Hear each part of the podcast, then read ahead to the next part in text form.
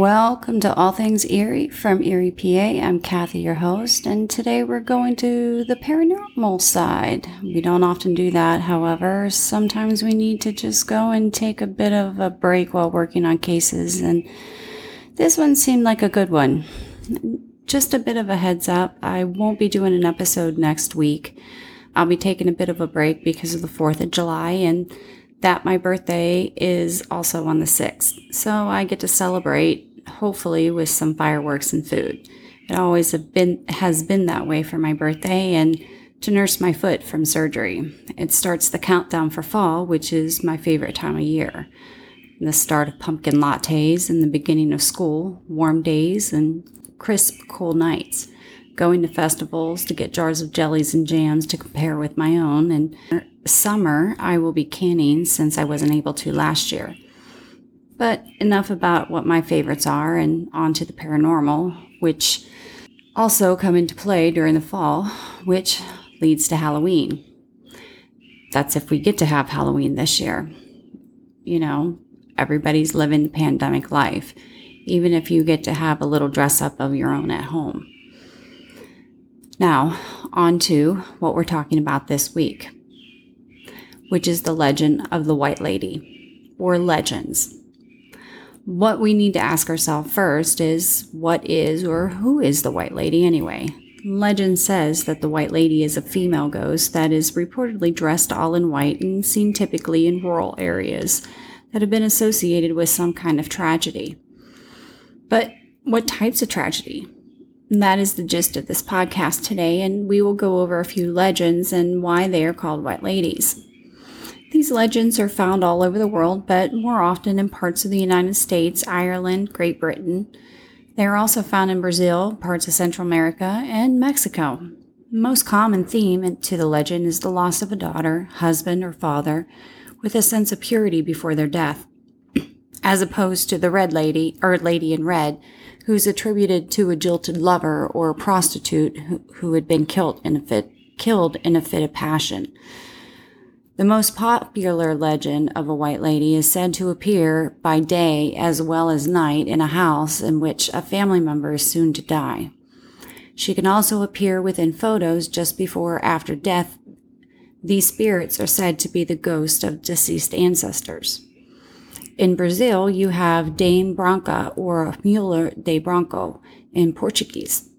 The Brazilian lady in white, who is said to be the ghost of a young woman who died of childbirth or violent causes. Legend says she appears as a pale woman in a long white dress, obviously, or sleeping gown. She doesn't speak normally, but will sometimes recount her misfortunes.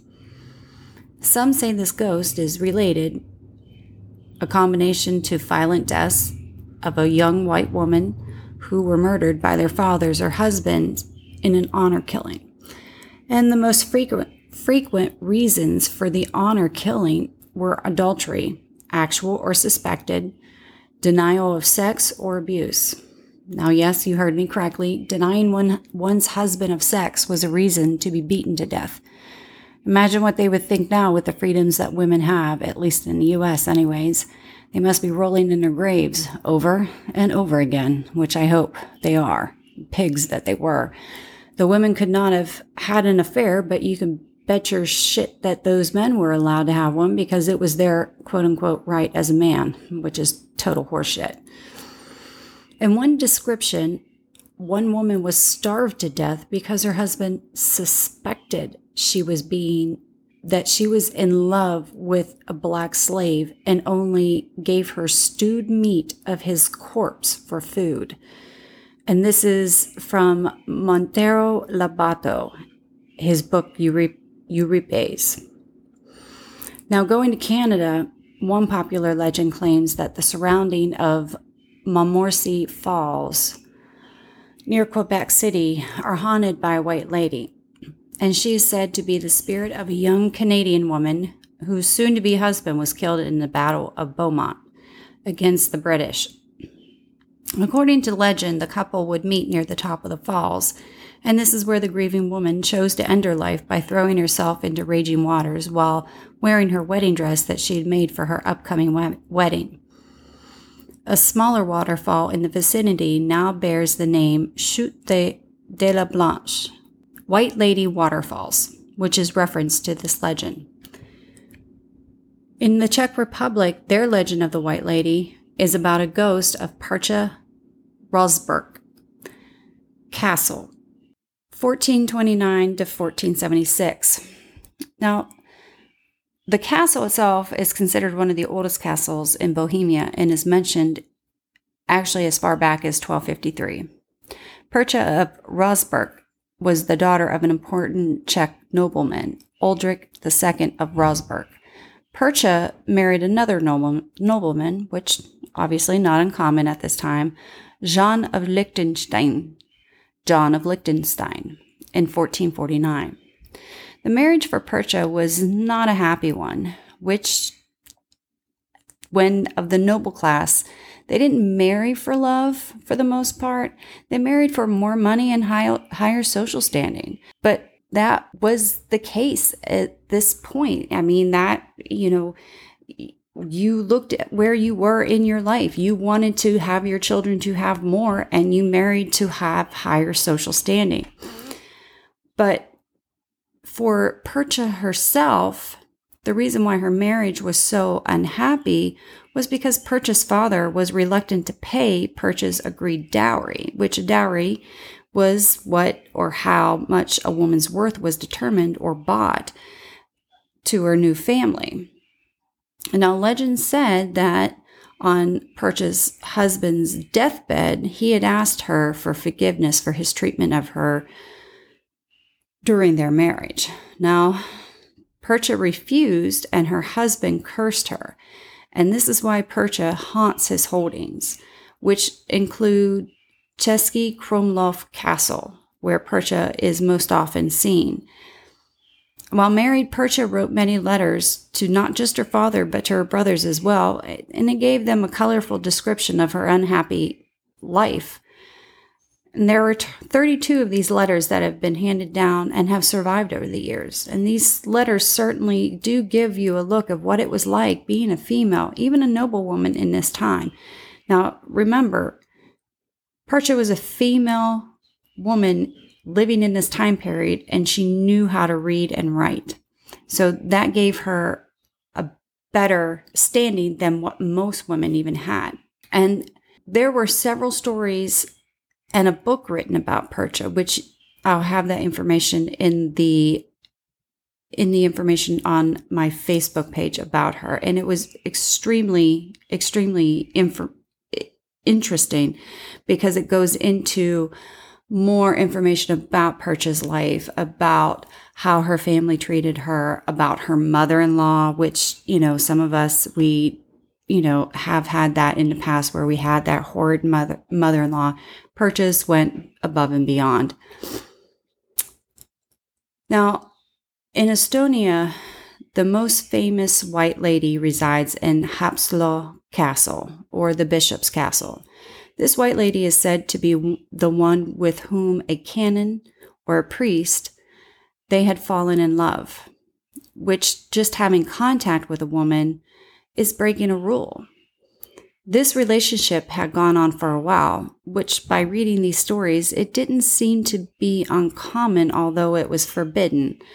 And the relationship had gone on for a while.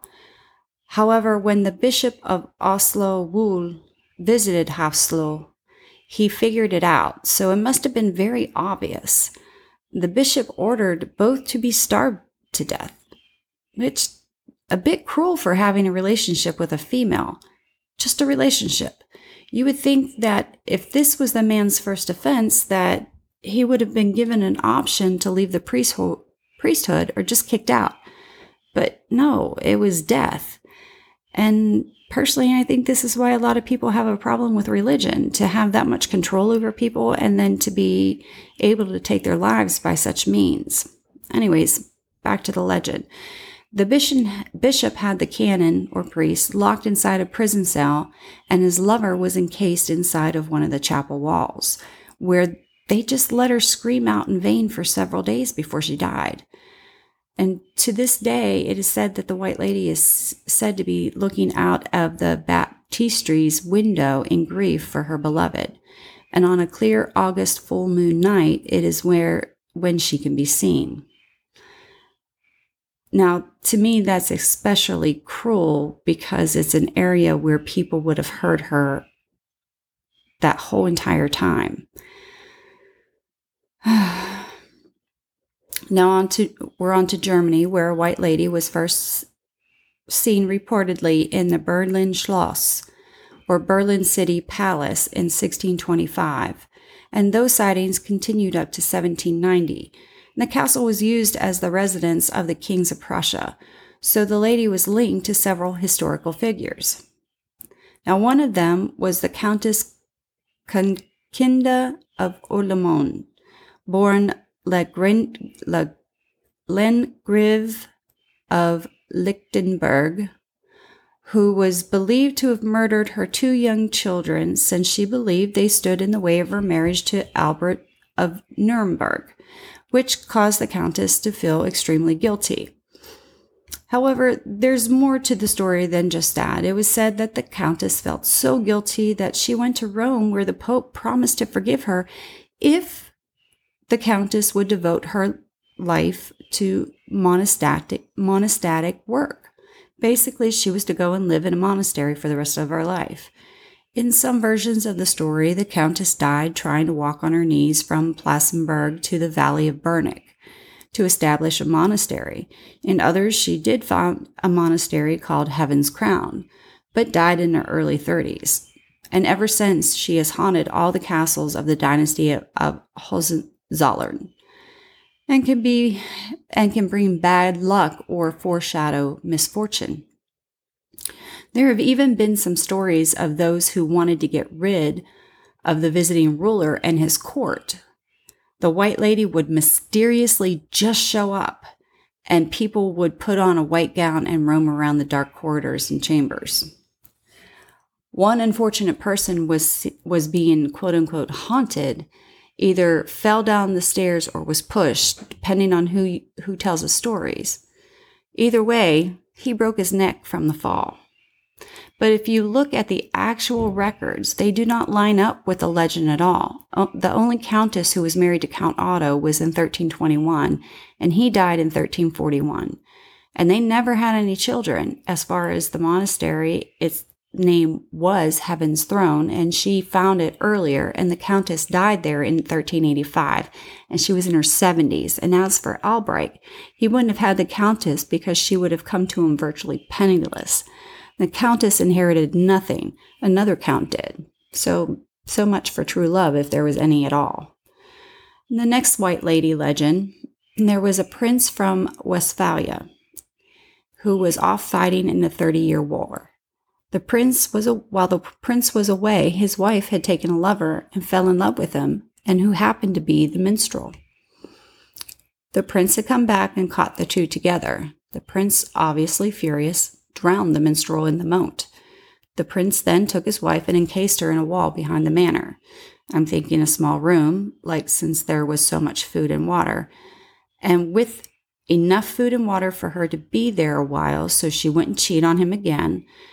And he then left and went back to return to fight in the war, but with one thing he didn't tell anyone about it which I find hard to believe that none of the servants knew about it because servants know everything that go on within a manor, palace, or castle.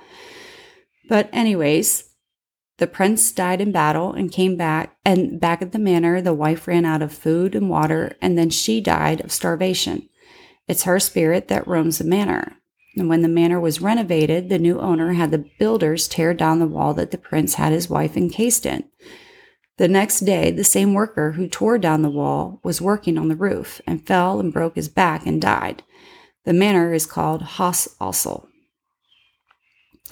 Going to Hungary, the white lady was a ghost of a young girl or young woman that died violently. Usually, young women that committed suicide were murdered or died while in prison. The ghost is usually bound to a specific place, location, and often identified as a specific person. Now, the example they give that they gave was Elizabeth Bathory, but she cannot be a white lady. She would be someone who would have created white ladies. And that woman herself was Satan incarnate.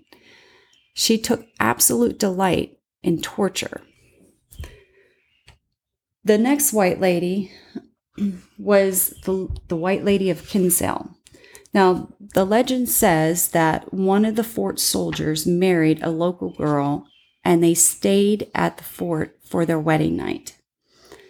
The soldier had watch duty that night and became drunk from that day's celebrations and fell asleep on duty. Other soldiers in the fort found him asleep while on duty and, following the rules of those days, shot him at his post. And when his new bride heard about her husband's death, she flung herself from one of the fort's walls.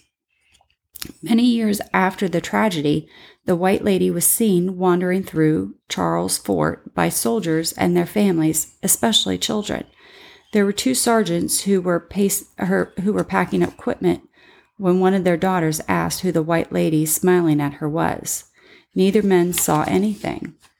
But the girl was adamant that there was a woman in a white dress looking at her, which was a dangerous time period to be doing this. Witches.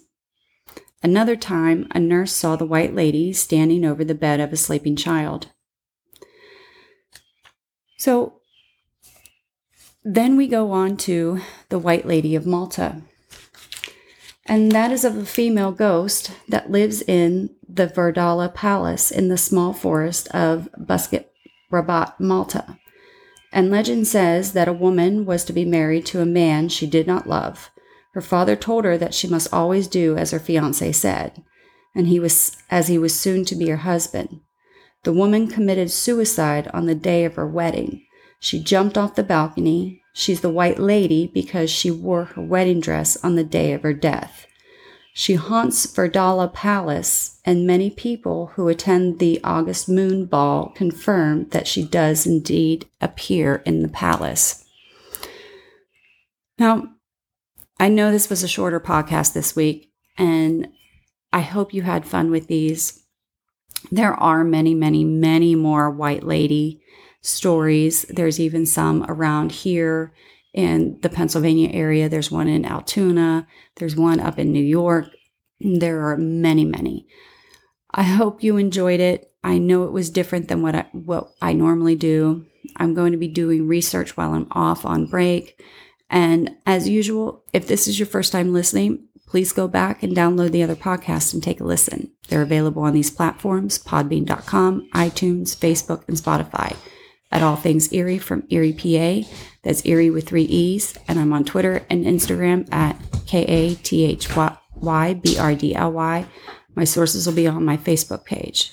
Please take care of yourself, stay healthy. This is Kathy signing off.